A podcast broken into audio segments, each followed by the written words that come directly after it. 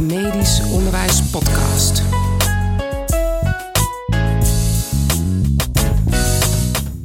Leuk dat je weer luistert. Eigenlijk zou deze zevende aflevering gaan over gamification vanuit het perspectief van de student. Maar die aflevering hou je nog te goed. Nu is er aandacht voor communicatieonderwijs. Je hoort een interview met Evelyn van Wil Baumgarten. Zij is docent en voormalig huisarts. Evelyn geeft al sinds 1987 onderwijs in communicatie en consultvoering. Eerst lokaal in Nijmegen, later landelijk en tegenwoordig internationaal. Ze vertelt over de ontwikkelingen in het communicatieonderwijs, hoe ze omging met de weerstand die ze heeft ondervonden en hoe dat communicatieonderwijs in de studie en vooral daarna eruit zou zien als zij er een grote zak geld aan zou mogen besteden. Evelyn van Wil is momenteel past president van EACH, de International Association for Communication in Healthcare, en vertelt vanaf halverwege het interview over haar ervaringen in het buitenland en over hoe wij in Nederland van het buitenland kunnen leren. Mijn naam is Remco Haringhuizen en de Medisch Onderwijs Podcast maak ik samen met Ron, Hugo en Mark. Het Medisch Onderwijs Podcast Interview. Evelyn van Wil, Baumgarten. Zeg ik dat zo goed? Ja, je hoeft de Baumgarten er ook niet achteraan te zetten, maar ik onderscheid me graag van mijn echtgenoot die in hetzelfde vakgebied werkzaam is. Mag ik Evelyn zeggen? Je mag Evelyn zeggen, Dankjewel. graag zelfs. Evelyn, welkom in de podcast uh, van Medisch Onderwijs. Um, zou jij jezelf kunnen voorstellen? Ja, nou, zoals dus al gezegd, ik ben Evelyn van Wil. Um, ik ben oud-huisarts. Ik ben van uh, 1975 tot 2013 uh, huisarts geweest. Heb parttime in verschillende praktijken uh, op verschillende plaatsen in het land gewerkt. Ik ben in, toen wij naar Nijmegen verhuisden in 1985 langzaamaan het onderwijs ingerold. En dat had ook wel een achtergrond, want in de periode toen wij nog in Rotterdam woonden, werd onze dochter ernstig ziek. En we hebben toen aan de lijve eh, nog meer, denk ik, ervaren, heel indringend, hoe belangrijk communicatie en een relatie met je eh, behandelend arts is om eh, nou, zowel voor je eigen gevoel, maar ook om dingen te begrijpen, dingen te kunnen doen.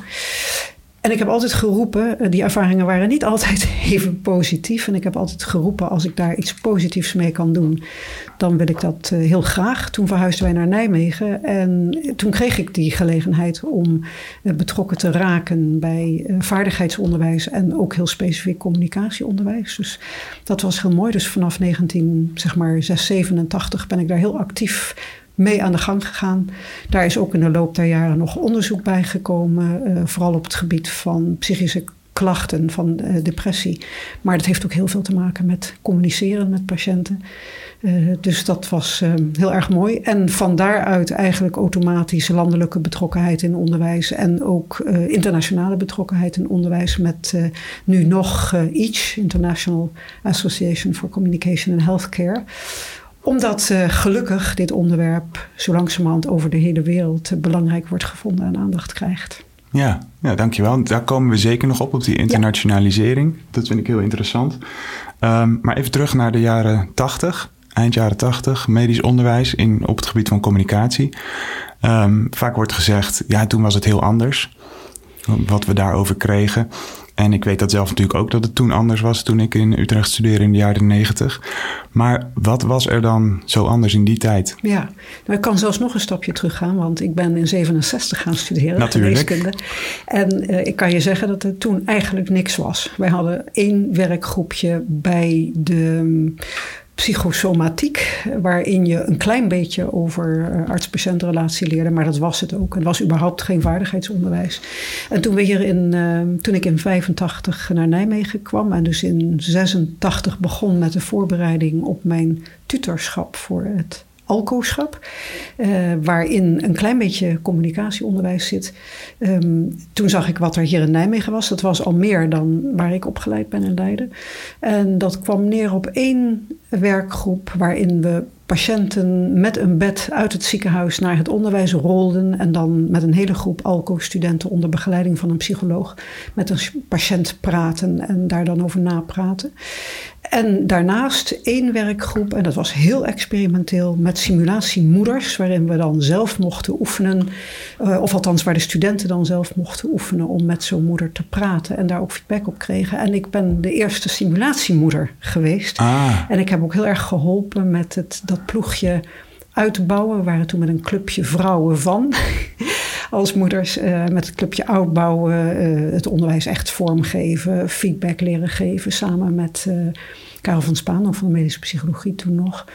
En toen zeiden de studenten al heel gauw: wij willen meer van dat soort onderwijs. En ik denk dat dat ook een hele belangrijke drijvende kracht is geweest. Want nog binnen de eerste jaren van het alcoholschap um, hebben we daar onderwijs uh, voor de interne geneeskunde. Dus simulatiepatiënten die, ja. waar ze konden oefenen met casuïstiek voor interne geneeskunde ook bijgevoegd.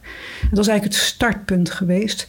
Want dat was het wat ze toen hadden. Het, was, wat, uh, wat, het begint dus met simulatiemoeders. Ja. Het, het simulatieonderwijs uh, op het gebied van communicatie.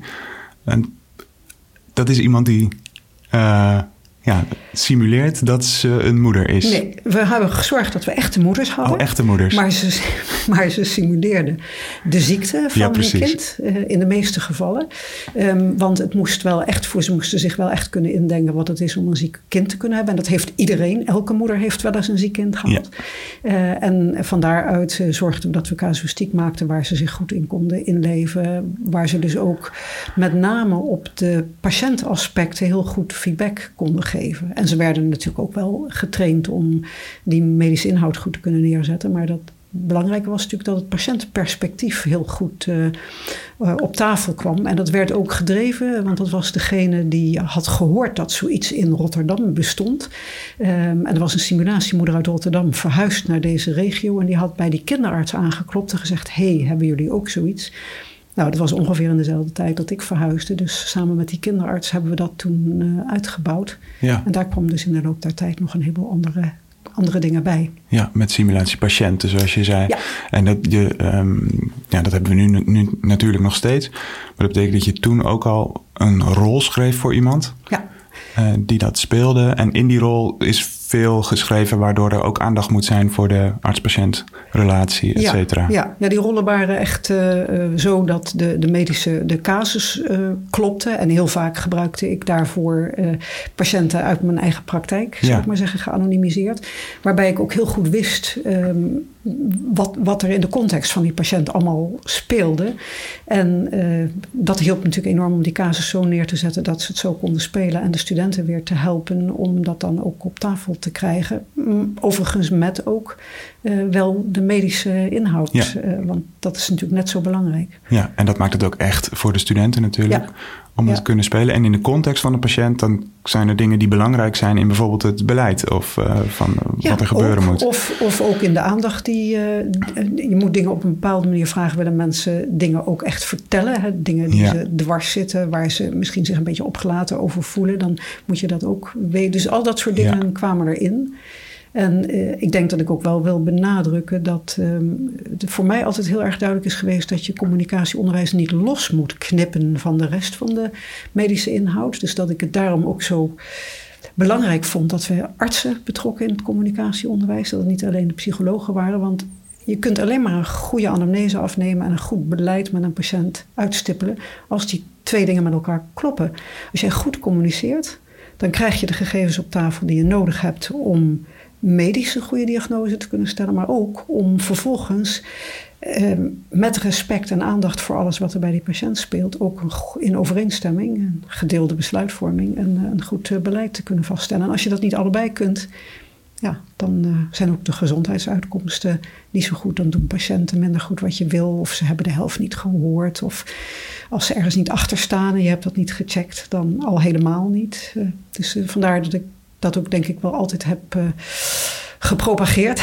Dat we zorgen dat die dingen geïntegreerd worden, ge onderwezen en geleerd. En uh, dat we dus ook artsen en psychologen in onze opleiding betrekken. En niet Ja. alleen de een of de andere groepen kunnen elkaar heel goed uh, daarin helpen. Ja, en je zei meteen al dat de studenten daar erg positief over Ja, waren. En ja. dat die vroegen van, nou, we willen meer van dat eh, onderwijs met simulatiepatiënten. Ehm, oefenen, oefenen. Ze wilden oefenen, want ze wilden, eh, nou ja, als ze met echte patiënten in aanraking kwamen tijdens de kooschappen of daarna, Ja. dat ze wat, eh, nou, al die vaardigheden al geleerd hadden. Zeker. Dat snap ik heel goed. Ehm, toch was het er niet. Ik kan me voorstellen dat er ook wat weerstand is geweest.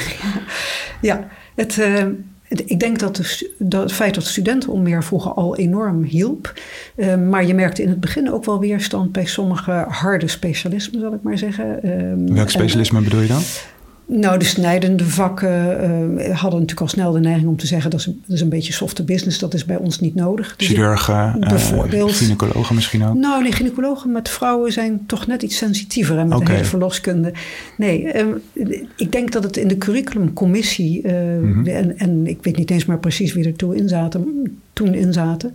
Maar ik denk dat het eh, belangrijk was dat je heel erg liet zien dat het echt hielp met gezondheidsuitkomsten. Dat patiënten er beter van werden, ook letterlijk beter. En dat het heel belangrijk was om in eh, bepaalde eh, groepen waar je merkte dat nog wat weerstand zat, eh, bondgenoten te creëren.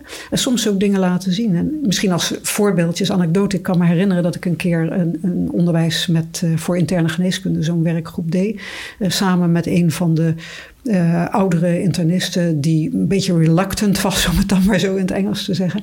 En dat we een casus hadden van een, een vrachtwagenchauffeur met diabetes die eh, de insuline moest gaan spuiten en ehm, of iets dergelijks. En in ieder geval dat hij vertelde na die, die werkgroep, die zei: God, maar nu snap ik ineens waarom ik die patiënt, en hij had iemand voor ogen, niet goed ingesteld. Ik heb nooit gevraagd wat hij eigenlijk overdag doet en hoe dat dan moet met zijn insuline. Ik heb hem gewoon gezegd dat hij zoveel keer per dag insuline moet spuiten.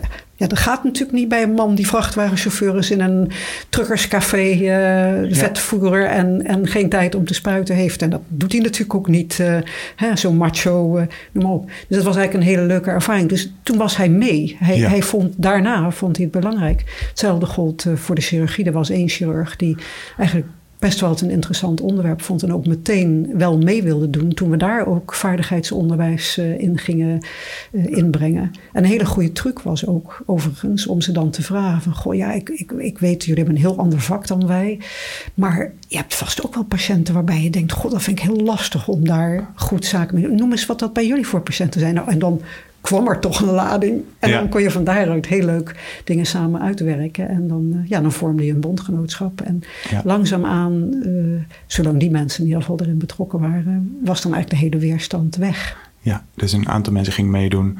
Eh, en en ehm, zo is dat eigenlijk in de loop der tijd, voor zover ik dat weet, door het, de hele ehm, studie uitgerold. Ja. Of in ieder geval in ja, de... met elk volgend curriculum kregen we eigenlijk steeds meer ruimte Ja. om dingen verder te ontwikkelen. Steeds meer tijd, eh, steeds meer mogelijkheden. En konden we ook eigenlijk dat andere principe, wat denk ik voor het onderwijs heel belangrijk is, van ehm, dat ja, helical, spiraalvormig, dat je steeds als je doorgaat, niet van voren af aan begint of een los trucje gaat oefenen, maar dat je terug kunt grijpen en kunt verdiepen en uitbouwen.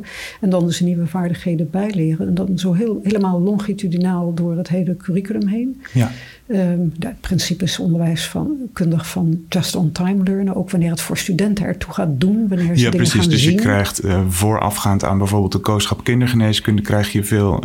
Of krijg je onderwijs over heteroanamnese. Omdat dat een ja. situatie is waar je vaak Ja. met een moeder aan tafel Ja. zit, of een vader of een oma.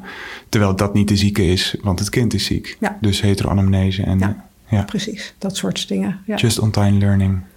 ja. Ja. Oké. ehm, even denken. De, eh, dat is dus wat hier in Nijmegen is eh, gebeurd. Ehm, er is ook, weet ik, een soort van ja, momentum geweest in het land dat ook mensen, eh, dat iedereen eigenlijk het communicatie in de spreekkamer belangrijk begint te vinden. En je had het net over dat, er, dat je landelijke connecties had. Hoe Ja. werkt dat?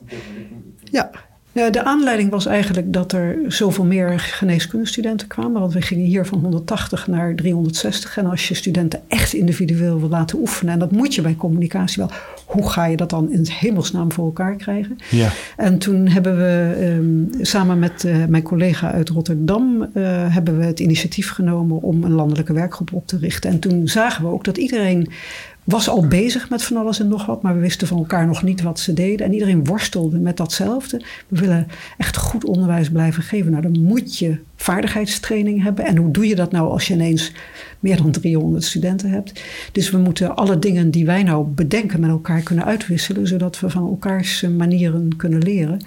En die, toen hebben we, dat was aanvankelijk een clubje en dat werd toen een NVMO-werkgroep officieel. De NVMO vroeg ook of wij een officiële NVMO-werkgroep wilden. Oh, ik denk NVMO, de Nederlandse Vereniging van Medisch Onderwijs. Van Medisch Onderwijs, precies. Mm -hmm. En uh, van elke faculteit uh, twee mensen, liefst een arts en een gedragswetenschapper in die werkgroep. Communicatieonderwijs heette die. Uh, en we kwamen eens in de zoveel weken uh, landelijk bij elkaar, vaak in Utrecht centraal, en uh, wisselden dan uit mooie dingen die we hadden ontwikkeld of problemen die we hadden beantwoorden, probeerden elkaars vragen te beantwoorden, okay. steunden. We hebben een keer een casus gehad waarbij een van de faculteiten de hele communicatietraining wilde wegbezuinigen. Toen hebben we als werkgroep vanuit alle faculteiten haar, die persoon ook gesteund of het communicatieonderwijs gesteund en dat is toen gelukt om het te behouden. En het is daarna ook heel mooi verder ontwikkeld. En die werkgroep die uh, is er nog steeds. En die okay. draait met mijn opvolgsters, met mijn opvolgers, uh, draait die nog steeds heel mooi. En ja, ik denk dat dat heel belangrijk juist is om van elkaar te blijven leren. Ja, dus daar kunnen we misschien in november bij het NVMO-congres ook weer wat van horen. Wie weet, wie weet. Ja, ja, Ja. Dan zijn studenten klaar met, met de studie na zes jaar hè, bij geneeskunde. Ehm, en dan, ja, Dan. dan moet je ze loslaten. Ja, ja. Maar dan zijn het dan allemaal goede dokters die uitstekend kunnen communiceren. Um, er zitten ertussen die het op dat moment eigenlijk heel erg mooi doen. Er zitten natuurlijk ook toe die het van nature niet hebben. Tussen die het van nature niet hebben. Ehm, maar ik denk eh, dat je sowieso je moet realiseren dat als je dan weer overgaat naar een volgende fase, zijn er zoveel andere dingen waar je aan moet denken. Als je, stel dat je, je, wordt, je gaat sowieso naar een vervolgopleiding. Dus je gaat ook heel andere dingen bijleren. Ik denk dat het ontzettend belangrijk is dat er in een vervolgopleiding ook heel goed aandacht voor is. Nou, bij de huisartsen is dat goed geborgd. Ehm, er zijn ook wel cursussen voor medisch specialisten. Dat is nog niet overal en altijd eh, helemaal goed op orde. Dus daar moet is echt wel blijvend aandacht aan geschonken worden. We hebben natuurlijk de kenmets, waar een van de competenties ook communicatie is. Dus eigenlijk Ja. moet dat ook wel eh, gegeven worden, onderwezen worden. Ja. Hier in het Radboud hebben we de cursus interactieve consultvaardigheden voor eh AIOS, maar die is niet verplicht voor iedereen. En eh, ook eh, wordt op het ogenblik herzien. Er komt empathieonderwijs bijvoorbeeld bij. Eh, daar helpt onze afdeling ook mooi mee op grond van onderzoek wat ze gedaan hebben. Dat is heel leuk. En zelfs dan, als je je vervolgopleiding klaar hebt en je gaat praktiseren, ook dan kom je weer in de waan van alle dag en de drukte en alle eh, eisen die je beroepsuitoefening dan weer aan je stellen. Ja. En als je dan nooit meer feedback op je communicatie krijgt, je doet er nooit meer wat aan, ook dan dreigt eh, dat wat toen heel mooi was, eh, suboptimaal te raken, op zijn Ja. zachtst gezegd. En soms zijn er echt voorbeelden waar je rillingen van over je rug hebt. Of gewoon hele, hele onnozele dingen waarvan je denkt, god, waarom denkt iemand daar niet aan dat je het niet in die volgorde moet vragen? Ja. Heel klein voorbeeldje misschien om duidelijk te maken wat ik bedoel. Ehm, eh, een patiënt die bij een specialist komt, eh, die een tijd onder behandeling is geweest. eh, voor een hyperthyreoïdie waarbij alle medicatie gestaakt is. En op een gegeven moment komt die schildklier dan wel weer op gang. Hè. Is de schildklier eh, platgelegd, schildklierhormonen erbij. En dan wordt de boel gestopt en dan moet iemand zijn lijf zijn evenwicht weer gaan vinden en de schildklier weer gaan werken. En een specialist die dan, terwijl de patiënt binnenkomt, zegt van... eh, nou, ik heb een goede mededeling voor alle uitslagen zijn helemaal goed. Hoe gaat het met u? Nou, je durft als patiënt natuurlijk nooit meer te zeggen dat je je verschrikkelijk vervelend voelt. Nou, dit soort verhalen, die hoor je heel veel. En het Ja. zijn hele kleine dingen waar je eigenlijk heel graag iemand nog eens feedback op zou willen geven, zodat hij eraan denkt. Want daarmee hoort die specialist namelijk ook een aantal dingen niet die misschien wel belangrijk zouden kunnen zijn voor de verdere begeleiding en behandeling van een patiënt. Omdat hij de patiënt eigenlijk al bijna meteen monddood maakt. Ja. En zo zijn er ontzettend veel. En zich dat misschien helemaal niet realiseren. Totaal niet, want Nee. het zijn mensen die helemaal van goede wil zijn. De meeste dokters zijn ontzettend van goede wil. Ja. Dus eigenlijk, en dan kom je natuurlijk op van hoe, hoe zou je dat dan moeten doen. Wat natuurlijk heel belangrijk is, dat je een vorm van workplace learning hebt. Dat mensen op hun eigen consulten dingen zoals ze gewoon raken ze te doen, nog eens feedback krijgen. En dat kun je bijna alleen maar kun je bijna niet anders doen dan door consulten op te nemen. En daar eens iemand te laten meekijken en feedback op geven. En iemand Ja. die dan dus wel eh, niet alleen maar feedback geeft van goh, ben je aardig, et cetera. Maar die heel goed weet waar die op moet letten. Goede feedback. De vaardigheden de, kan analyseren die eh, maken dat zoiets gebeurt. En om iemand dan ook weer te helpen met hoe zou je dat anders kunnen doen. Ja. Videofeedback dus. Een film opnemen van dat consult. En ik dat denk dat dat het meest terugzien. belangrijk is. En je kunt natuurlijk daar aanstellen dat iemand blijkt altijd moeite, moeite te hebben met eh, gedeelde besluitvorming of zo. Kan je natuurlijk ook nog met een groep mensen vervolgens zeggen: Goh, we gaan een module aanbieden, eh, gedeelde besluitvorming. En dan Ja. mensen die eh, uitnodigen om daaraan deel te nemen. Maar ik denk dat het allerbelangrijkste is: ten eerste opnemen. Zelfreflectie, wat vind je hier nou zelf van? En dan iemand laten meekijken of parallel en dan nog eens feedback geven. Met vervolgens, omdat je dan ook alternatieven kunt krijgen van iemand die er net iets anders tegenaan kijkt dan jijzelf. Want je gaat natuurlijk voor, niet voor niks vaak in dezelfde fouten steeds. Ja. Misschien zou je de patiënt ook nog wel mee moeten laten kijken. Het mooie is als je, als je dat zou kunnen doen, de vraag is of je. ehm, of je, dat, dat wordt het bijna onhaalbaar om dat altijd te Mhm. doen. Want je moet ook de patiënt dan trainen in. Niet alleen, ik kreeg daar een vervelend gevoel van, maar wat. Maar ik denk wel, wat enorm kan helpen, is tegenwoordig wordt ontzettend veel aan patiëntsatisfactielijsten gedaan. Ja. En je kan natuurlijk heel daar kun je ook uithalen van wat zeggen patiënten dan over deze dokter? Waar gaat het mis? En die dingen samen geven ook heel mooi een, eh, een, een beeld van, eh, voor een arts. En daar kan je ook weer advies aan verbinden. Ja. Kijk, als we allemaal ontzettend veel tijd hadden, zou je idealiter elke professional door iedereen feedback willen geven. Maar dat is natuurlijk bijna niet haalbaar. Maar ik denk zo'n systeem van videoopname, zelfreflectie, eh, leerpunten en dan ook nog een eh, professional ernaar laten kijken die daar verstand van heeft en even weer terug kan naar de communicatievaardigheden. Wat kan je anders doen? Ja. En echt een, zeg maar, een gedragsadvies geven. Een, een advies van welke vaardigheden je op een andere manier moet inzetten om het net iets beter te doen. Ja, en het mooie is dat daar natuurlijk naast die specialist die dat op die manier beter, weer nog beter doet, dat daarnaast ook vaak soms weer een co-assistent zit, Ja. die dat zit af te kijken Ja, en het dan ook weer beter leert in de praktijk. Ja. Ja.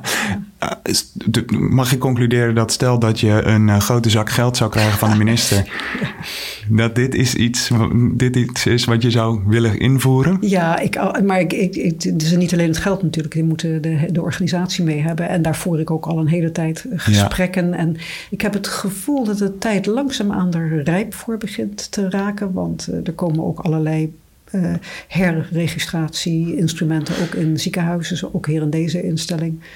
Um, waarbij mensen gaat realiseren dat het belangrijk is uh, dat je je leven lang alleen, ja, om communicatie erin te fietsen, heb je dus ook, ook weer, uh, zeg maar, die bondgenoten nodig, waar ik ja. het in het begin ook over had. En de, de, we zijn eraan aan het werken, laat maar. Dus, en die grote zak geld zou ik dan gebruiken om dat echt te kunnen inbouwen en voldoende mensen te hebben die kunnen helpen met het feedback geven, ja. alternatieven aandragen.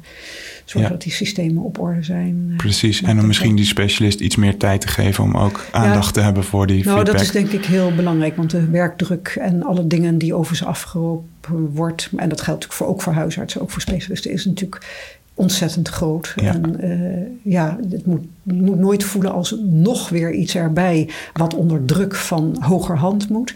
Het moet ook iets zijn van, goh, maar als ik het zo doe, dan heb ik een veel leuker contact of ik kom meer te weten.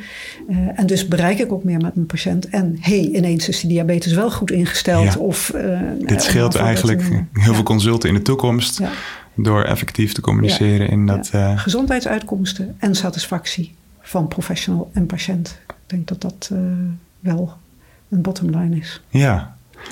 Um, ik, het lijkt me goed om nu even de overstap te maken naar hoe dat dan in het buitenland is. Ah, ja. Jij hebt daar veel ervaring in. Want zoals je ja. net al vertelde, je bent betrokken. Um, en misschien zelfs iets meer betrokken bij EACH. Ja. Um, want je bent ook voorzitter geweest ja. van EACH, ja. die uh, internationale organisatie in uh, communication in healthcare. Ehm, kun je daar iets meer over vertellen? Um, ja, hoe het in de wereld is verder. Ja, het mooie is inderdaad dat je een inkijkje krijgt in hoe dat in andere landen gaat. En ik, ik denk dat wij uh, aan de ene kant heel blij mogen zijn dat wij al zoveel aandacht ervoor hebben. En dat er al heel veel dingen verbeterd zijn ook in de loop der tijden. Want dat wil ik echt wel uh, ook bovenop stellen. Als je nu bij een dokter komt uh, en ook in een ziekenhuis, dan, dan is er echt al veel meer aandacht voor dat respect en die aandacht voor dat patiëntperspectief. Dat is nog lang niet overal in de wereld zo. Daar heb ik een inkijkje in kunnen nemen. Eigenlijk door mijn internationale betrokkenheid. Overigens niet alleen bij ICH, maar ook bij WONCA, de World Organization for Family Doctors. Um, toen ik in, het, uh, um, de, in mijn tijd in het bestuur, en dat is nu vijf jaar van de zes jaar uh, die dat, die hele termijn dan duurt. Um, hebben, heb ik ook geprobeerd om samenwerking tussen verschillende internationale organisaties van de grond te krijgen. Om aan die samenwerking ook uh, handen en voeten te geven in praktische projecten. Omdat ik het zo belangrijk vind als je constateert dat het in een bepaald land nog niet optimaal is, dat je ook kunt proberen daar samen iets aan te doen. Ja. En zo hebben we een aantal projecten in de wereld uh, ook in die samenwerking gedraaid. Afgezien van dat we helpen bij. Uh, ja, zeg maar gezondheidszorghervormingen. Uh, dus in Oostenrijk loopt een nationaal project waar we hebben geholpen uh, bij hoe zou dan, als je er aandacht voor wil gaan hebben, professionals getraind moeten gaan worden in communicatie. Met backing van een regeringsinstelling daar. En hebben we ook trainingen verzorgd aan professionals daar die het in het land kunnen uitrollen. Ja. En al die professionals kunnen gaan trainen. Dat is denk ik ook heel belangrijk. Um, passend in de context van dat land. Want gezondheidszorg is niet overal op dezelfde manier ingericht. Dat heb ik ook geleerd. Ja. Wij kunnen in Nederland heel veel, maar ons gezondheidszorgsysteem, onze cultuur vraagt een bepaalde benadering. En die kan in een ander land heel anders zijn. Nou, dat was in Oostenrijk al anders, maar ik ben ook in Moldavië geweest. Het armste land in Europa waar ze een. Uh, Uh, eerste lijners, huisartsen en andere professionals wilden gaan betrekken in de zorg voor patiënten met psychische klachten. Want tot dan toe gebeurde daar niks mee. Ja. Nou, het is een totaal ander uh, achter het ijzeren, voormalig ijzeren gordijn gemeenschap waar nog ontzettend veel wantrouwen heerst, waar ontzettend veel hiërarchie is. Daar moet je weer heel anders dingen aanpakken. En communicatie was daar bijvoorbeeld een besmet woord. Als je het woord communicatievaardigheden noemde, dat deed je niet, want dokters zijn van de harde medische business, et cetera. Maar ja, mensen met psychische klachten behandelen zonder dat je fatsoenlijk kunt communiceren, dat werkt dus niet. Nou, dus dat vergt een heel andere benadering. En uh, we hebben daar prachtige cursussen gemaakt. En wat er uiteindelijk van terecht gekomen is, dat weet ik niet. We hebben ze gegeven en ja. je hoopt dat het mooi is uitgerold. Ja, want dat, die hele cultuur is daar zo anders. Ja, ja. Dat is de hele cultuur, maar ook al gewoon tussen mensen. Je, er is een enorm wantrouwen. Tot heel lang, tot heel kort geleden heeft eerst de KGB en vervolgens Ceausescu over schouders meegekeken, ja. om het zo maar te formuleren. Dus men vertrouwt elkaar niet. En ja, in een arts-patiëntrelatie moet je ook vertrouwen hebben. En hoe ja. krijg je dat in een maatschappij die nu aan het openen is en aan het veranderen is voor elkaar? Nou, je kunt niet precies doen wat wij doen. En je moet ook respect hebben dat, voor dat het bij hen zo ligt. Maar dat is wel heel moeilijk om dat dan in te bouwen. Daar moet je heel erg rekening mee houden. Want ja. hier hebben we natuurlijk het medisch beroepsgeheim. En eigenlijk weet iedere patiënt dat het binnen de muren van de spreekkamer wordt verteld. Dat komt niet naar buiten. Nee. Uh, hoge uitzonderingen misschien, maar in principe niet. Nee. En daar is het heel ja, anders. Ja, en, en, ik weet niet of, ongetwijfeld hebben ze een medisch beroepsgeheim, maar of dat dan ook werkelijk zo werkt. In ieder geval mensen voelen dat niet. Ze nee, zijn zeer wantrouwig naar elkaar. En enorme. Ook we hadden een groepje met uh, verpleegkundige huisartsen en psychiaters. Maar ook die hiërarchie daar was zo dat je, het zo moeilijk was om mensen met elkaar te laten oefenen, bijvoorbeeld. Want de psychiaters, dat waren degenen die het voor het zeggen hadden. Ja. Dus da, daar moet je dan mee dealen. En dan leer je dus kijken met heel andere ogen. En met zo'nzelfde soort project ben ik de afgelopen jaren in Japan bezig geweest. Waar het ook totaal anders is dan bij ons. Dat is natuurlijk ook een waanzinnig andere cultuur dan een hier. totaal andere cultuur. Ook, ook de maatschappij heeft een heel andere cultuur. Hè? Ja. Niet zo individualistisch als wij. En, Mhm. uh, uh, ja, ook je zegt niet wat je denkt zo makkelijk. En je zegt altijd eerst ja, terwijl je nee bedoelt. Je moet als je daar cursus geeft ook ontzettend veel respect hebben naar hun. En zien hoe dingen in hun maatschappij zouden kunnen werken. Dus Ja. heel veel discussie hebben. En de goede dingen uit zoals wij het doen. Um, ze daarmee helpen, want ze vragen om hulp. Want ze weten het niet. Ze geven Ja, waar, geen ze, onderwijs. waar vragen ze om? Want Ja, dat waar is, vragen ze om? Wij, het is natuurlijk niet, dat lijkt mij niet de bedoeling dat je daarheen gaat en zegt van nou, we doen het in Nederland zo. Nee. Jullie mogen dat ook gaan doen. Nee. Want dat werkt niet, Nee, dat weten we. niet. Maar zij hebben dus een vraag. Ja, ze komen met een vraag, want anders was ik er ook nooit betrokken geraakt. Nee. Wat is bijvoorbeeld dan. Nou, in, in dit geval, die projecten waar ik in Japan aan gewerkt, ik heb wat losse onderwijsdingen zo her en der wel gedaan, maar waar ze nu om gevraagd hadden, was eigenlijk een beetje vergelijkbaar met Olda- Moldavië. Een hoogleraar huisartsgeneeskunde, dat is sowieso bijzonder, want er zijn helemaal niet zoveel huisartsen en echt een, een eh, opleiding is er maar in kleine pockets. Nou, deze man heeft er één en die is ook iets meer, ehm, een stuk meer open naar het Westen en komt af en toe in het Westen en ziet dan dat dingen anders lopen. En we hebben ook vanuit de afdeling al wat langer contact met hem. Mhm. En hij wilde heel graag een aantal van zijn huisartsen op gaan leiden in eh, zorg voor patiënten met depressie in de eerste lijn. Want zijn huisartsen waren niet in opgeleid, maar ook niet Ja. in communicatie. Dus hij kwam met een vraag, zouden jullie, en dat was dan iets Wonka, eh, iets kunnen, kunnen maken, een cursus. En daar gaan we subsidie voor verwerven. En dan gaan we een kleine groep eh, jonge huisartsen die dat zelf ook willen eigenlijk, die dat beter willen kunnen, gaan we trainen. En dan ook met het idee van trainen als niet alleen om zelf die zorg beter te kunnen eh, uitvoeren, maar ook om trainers te worden in Japan, zodat ze dan in het Japans, want ze spreken heel slecht Engels in Japan. Het is ook een totaal andere taal, eh, zodat die het dan in Japan kunnen, kunnen uitrollen, kunnen Ja. verder trekken. Als een soort inktvlek Ja, ja. kunnen uit, eh, uit laten lopen door het hele land. ja. Is dan het mooiste wat er Dat, zou kunnen zou, eh, gebeuren. dat is toekomstmuziek. Maar je merkt wel dat het een soort sneeuwbal wordt. Van het een komt langzaam het andere.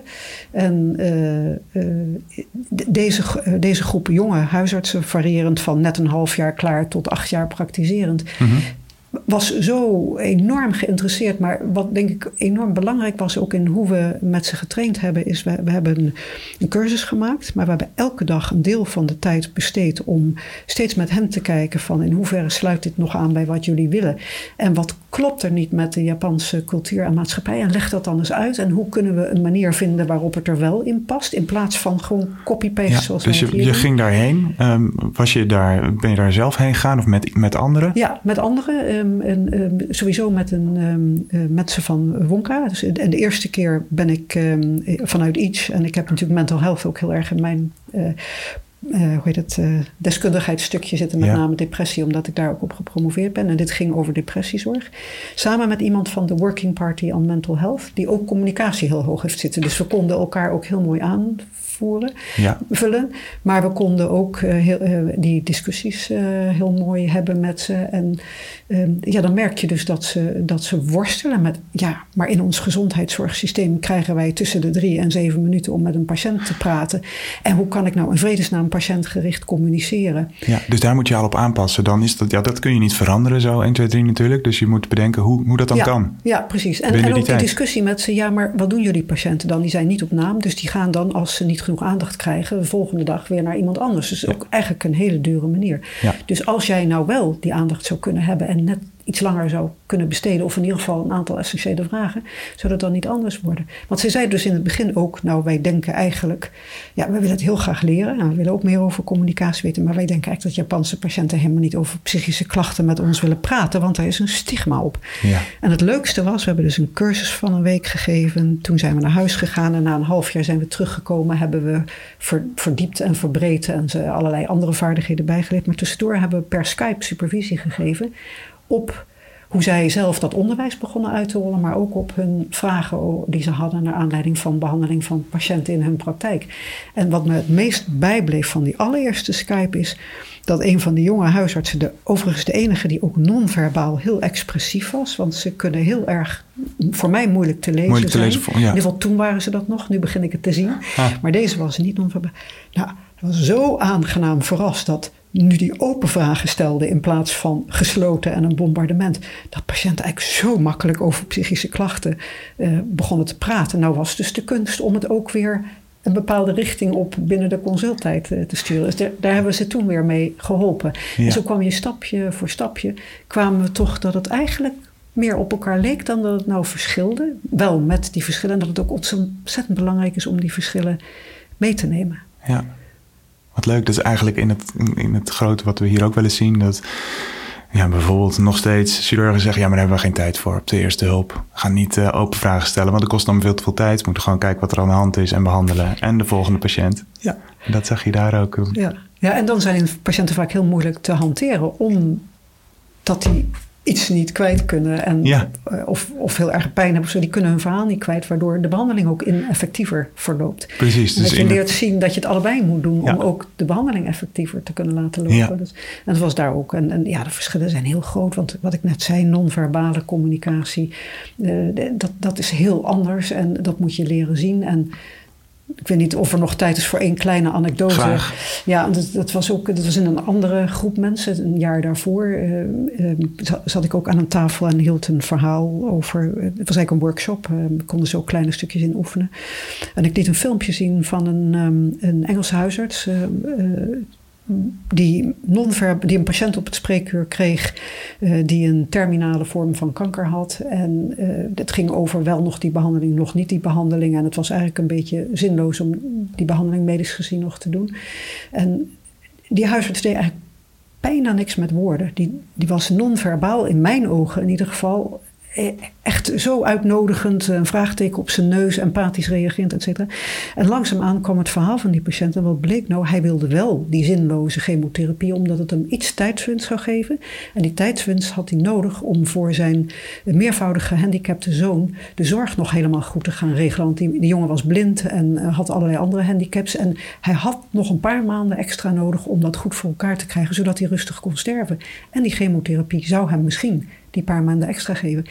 En die huisarts deed dus niks anders dan non-verbaal. En een van de jonge dokters die aan de tafel zat, heel schoorvoetend. Ik had heel erg mijn best gedaan om veilig te zijn en een relatie met ze op te bouwen, zodat ze vragen durfden te stellen. En dus de jongen heel schoorvoetend.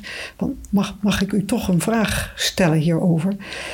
Hebt u dit nou laten zien als een voorbeeld van goede of van slechte uiting van empathie? En ik was bijna gechoqueerd, maar ik dacht, ik moet nou non-verbaal ook mijn reactie nog niet laten merken. Dus ik zei van, goh, hoezo? Vertel.